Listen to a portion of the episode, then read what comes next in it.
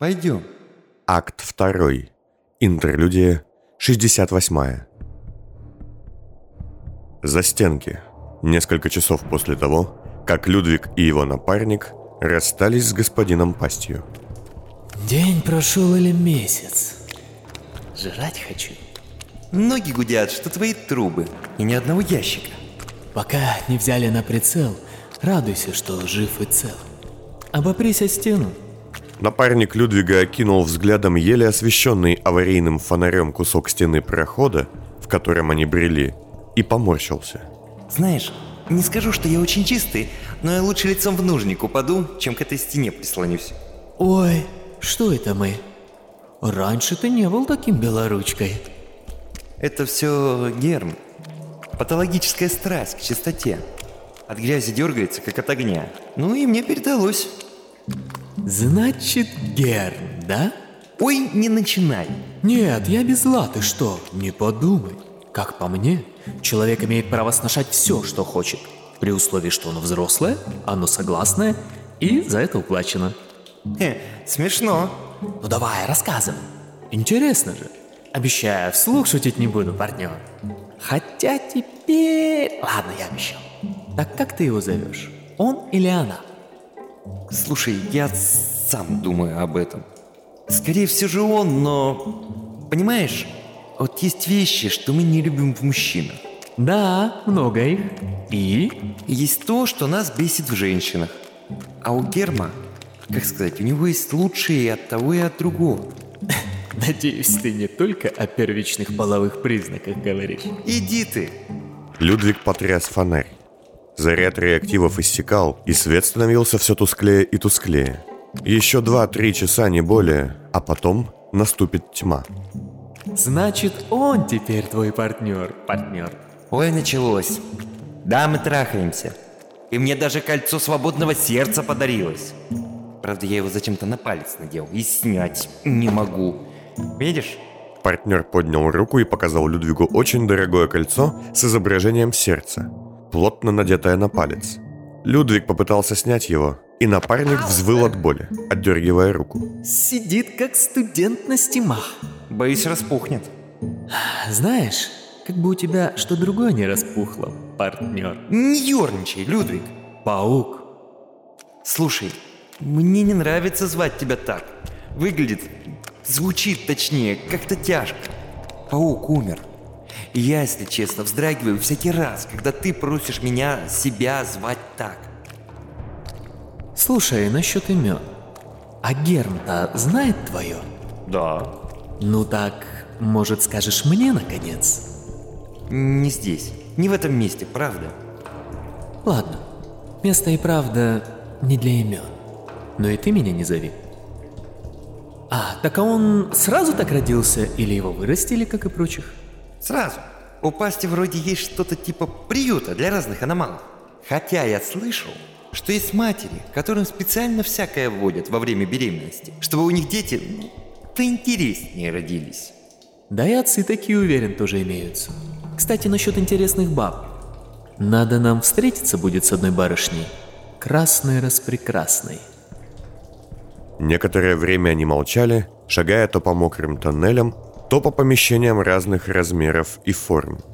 По пути им постоянно попадались знаки с гербами академий, символами комитетов и указанием секций, но текст под ними почти всегда был написан либо тактильным шрифтом, либо на чистом слоге, и ни Людвиг, ни его напарник не могли понять их значений. Свет мерцал, и им все чаще и чаще начинало казаться, что за ними кто-то идет. Когда же они приблизились к продувочной секции, из торчащих стен вентиляционных труб, которые то и дело вырывался холодный воздух, партнер не выдержал. Людвиг, ты вообще понимаешь, куда мы идем? В тот же миг в комнате раздался сигнал, и из одной из труб вылетело облако ледяного воздуха с частичками льда. Нет, но тут, как мне кажется, если никуда не идти, даже немножко возвращаешься назад. Они быстро прошли секцию продувки и, к неудовольствию Людвига, стали спускаться куда-то вниз по винтовой лестнице. Тафуш от чего-то полагал, что для выхода из застенок им непременно нужно двигаться вверх. Нет, Людвиг, все-таки первое кольцо – это не мое. Слушай, задрал уже. Не называй имени. И вообще, хоть девятка, хоть единица, везде можно примоститься. Нет, серьезно. Я родился в пятом, в порту, в пыльном заливе.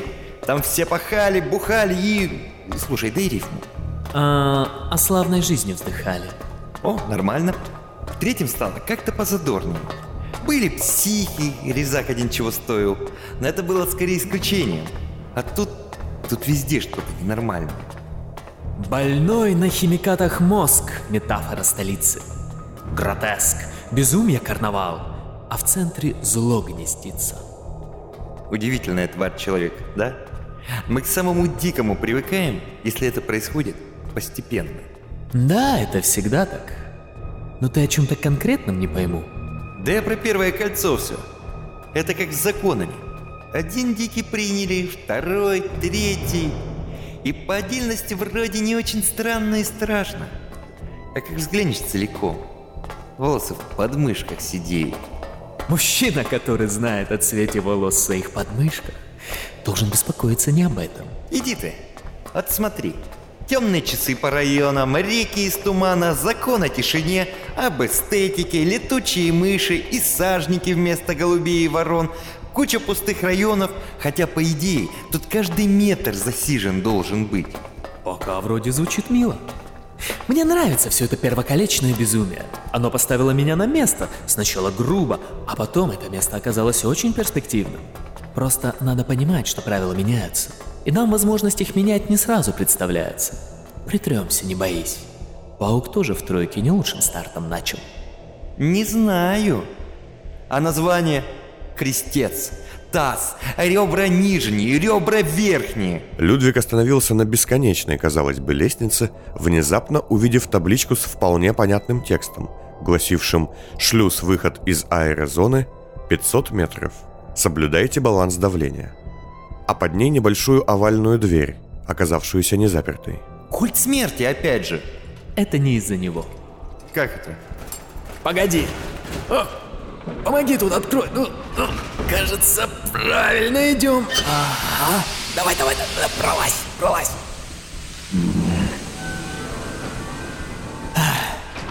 Так вот, одна моя подруга из Гитии рассказывала про разницу между культизмом и оккультизмом и прочее. И говорила про мифему. Внутренний миф, современные легенды. Так, стой, стой, давай обойдем. Там, кажется, слишком много гильз на полу лежит. Не хочу составить им компанию. Так вот, был такой гигант Зальжин, он же Светоносец. Ходил по степи, приносил людям разумное, доброе, вечное. Так, это что, грибы? Спросил он, фонариком указывая на толстые наросты вдоль стен, что начинали светиться фиолетовым, когда их касался тусклый луч света. Всюду была слизь и стояла жуткая вонь. Фильтры в масках Людвига и его партнера почти забились, и они сняли их, оставив на крайний случай. Ладно. А, а древние, как про это прознали, затащили его в гору к себе, приковали внутри и стали сосать из него знания. И вот типа он умер, разложился на плесени, белый мед, а в центре якобы его скелет остался. Оттого районы так и называются. Так. Стоим. Людвиг сказал это случайно, наступив на то, что считал грибом, увидев под ним череп большой кошки и множество костей помельче. Это не грибы. Остальные наросты на стенах тут же странно застрекотали, поднимая усики и лениво, но недовольно пощелкивая большими мандибулами. Людь какая! Партнер с омерзением и ужасом отскочил от стены и принялся озираться. Дрянь! Кислород. Чего? Много кислорода. Не помню, кто говорил, но всякие насекомые растут больше собаки в аэроканалах. От химии какой-то и кислорода. Стрекот затих, и проснувшаяся была колония существ вернулась к своему спокойному состоянию. Кажется, они спят. Не буди. Ну, глядишь, ты тоже вырастешь тут с три горняка, а? Паук. Пауки не насекомые, партнер. Петр любил очень шутить про членистоногих. Завали хлебло. И не наступай на них, а то нам самим наступит, не скажу что. В общем, культ смерти тут силен, но все эти костлявые районы – это иное. Ай, ладно, все равно. Так вот, Стеклянный город, сердце, низовье, пещеры заповедные и застенки эти проклятые. Тут все ненормально. Но больше всего, знаешь, Людвиг, что пугает? Что? Рекламанты. Эм, это еще что? Это дичь полная. Люди, которые продали себя какой-нибудь фирме. Это ж вроде в порядке вещей. Не, не то, что ты думаешь. Вот есть человек, а он звезда, светский лев, или писарчук какой, или манекенщица. И он, она продает себя, скажем, папиросной фирме или каким-нибудь джипсом. Поясни-ка.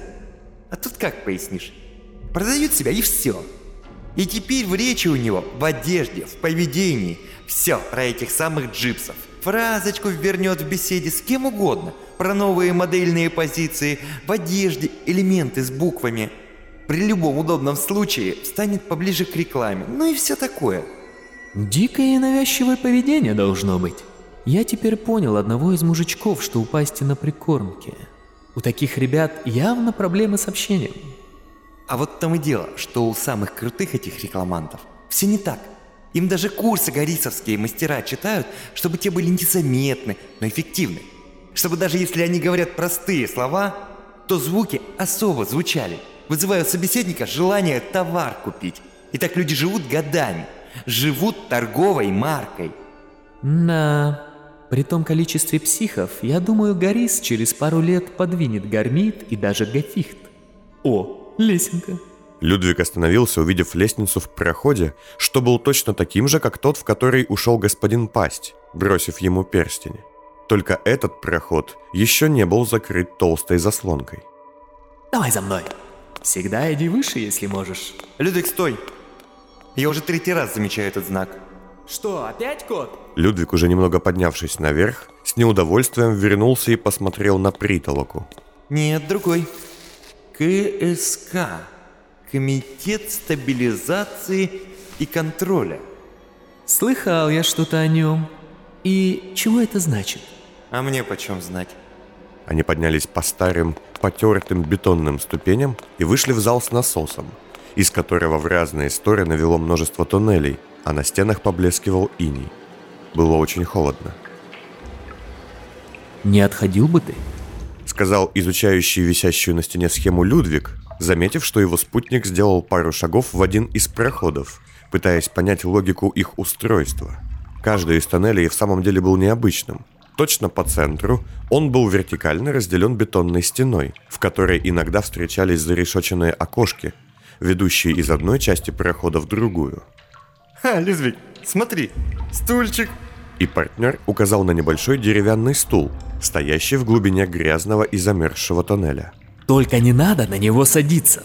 Делать это партнер и не собирался, однако все же осторожно шагнул к странному в этом месте предмету мебели.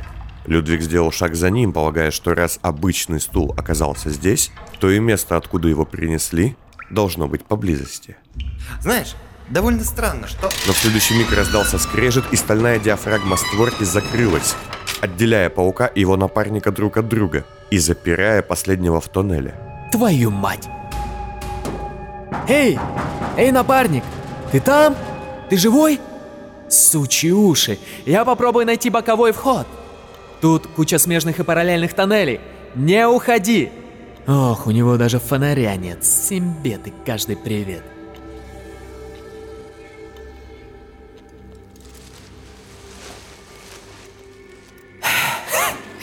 Не знаю, что вы хотели этим мне доказать, господин Пасть, кроме того, что вы вредный кусок дерьма. Несколько минут спустя Людвиг, перестав ползти по узкому проходу, который, судя по плану, должен был привести его к началу тоннеля, вывалился в темное сухое помещение. Оно было завалено пустыми бутылками и ящиками, а также сплошь залеплено паутиной. Ну если цель была в этом, урок я усвоил хорошо. Едва придя в себя и отряхнув пыль, он, совершенно изможденный, услышал шаги. Кто-то, обрывая плотную, хоть уже и старую паутину, шагал к нему. «Руки, руки подними и остановись». Людвиг поднял фонарь и пистолет. «Почему бы тебе самому не остановиться?» «Петр? Паук? Галлюцинации, прелестно. Сам ты галлюцинация, дебил. Я откровение. Огонь у тебя есть? Тафуш, привалившись к стене, протянул пауку зажигалку. Пламя горело очень ярко и сильно, а тени от паутины казались живыми. Зря ты это все, Людвиг. Зря. Ты только глубже и глубже лезешь. А ты знаешь, где здесь выход? Что? А, нет, я не об этом месте. Погляди, где ты оказался. На дне, в говне. И все зачем? О, отлично. Пришел психоз, мораль принес. О чем ты, паук?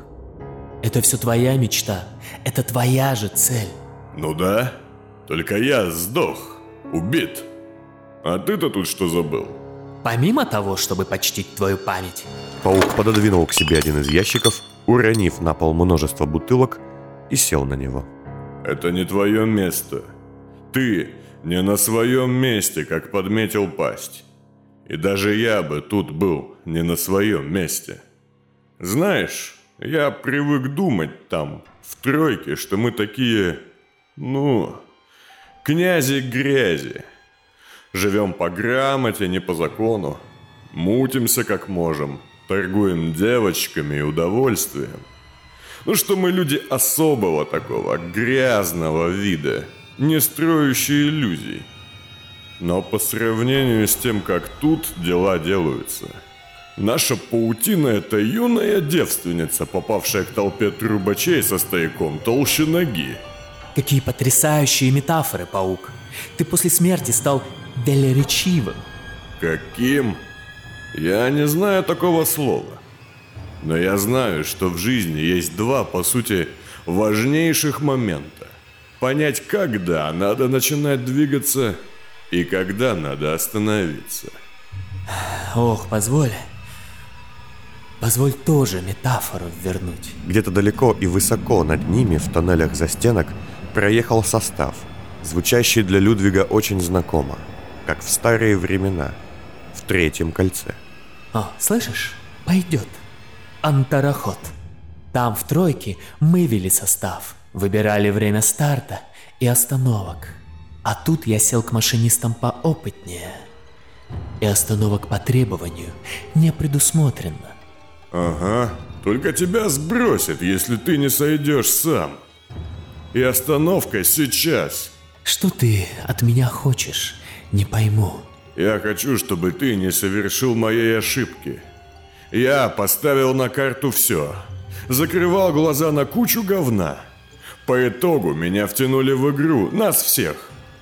И не как игроков, а как разменную, мелкую монетку. Предлагаешь мне бросить все, паук? Серьезно? Сказать «прощайте, пасть, желаю не пропасть» и свалить назад. Кинуть все, к чему я шел. Тебе не обидно? Это же ведь не твоя мечта, Людвиг. Ты никогда не хотел быть владельцем шлюшарни. Не надо. Тебе было в кайф решать мои проблемы. Стращать врагов, красиво стрелять, делать драматические жесты. Много ты нарифмуешь, скажи мне, сидя за бухгалтерскими отчетами. Пойми, ты белая ворона в месте, где живут только летучие мыши. Я иду вперед, беру жизнь по полной. Ты плетешься моими следами, следами покойника. Ты же просто, погляди, ты же просто пытаешься сделать то же самое, что было у нас в тройке. Вместо меня ты сам, даже имя мое взял. Вместо тебя этот твой мальчик безымянный, партнер. Вместо Роксаны кто? Двуполый? Это все жалкое отражение. Эхо! Эхо! Почему же ты так себя не любишь, что живешь мечтой дохляка? Может, потому что нет никого живого, с кем у меня осталось бы что-то общее. Людвиг встал, шатаясь, и наступил на уроненную пауком бутылку. Я взял твое имя в твою память. Я взял паутину, да, как мог, неловко. Еле держу. Мы оба были никем, паук. И при жизни ты сделал меня кем-то. Я после твоей смерти это имя сделаю великим. И дело не в деньгах, не в репутации даже. В первом кольце Да нет, во всей столице, как в этих сраных катакомбах. И если не идешь вперед, то всегда возвращаешься назад. А у меня некуда вернуться.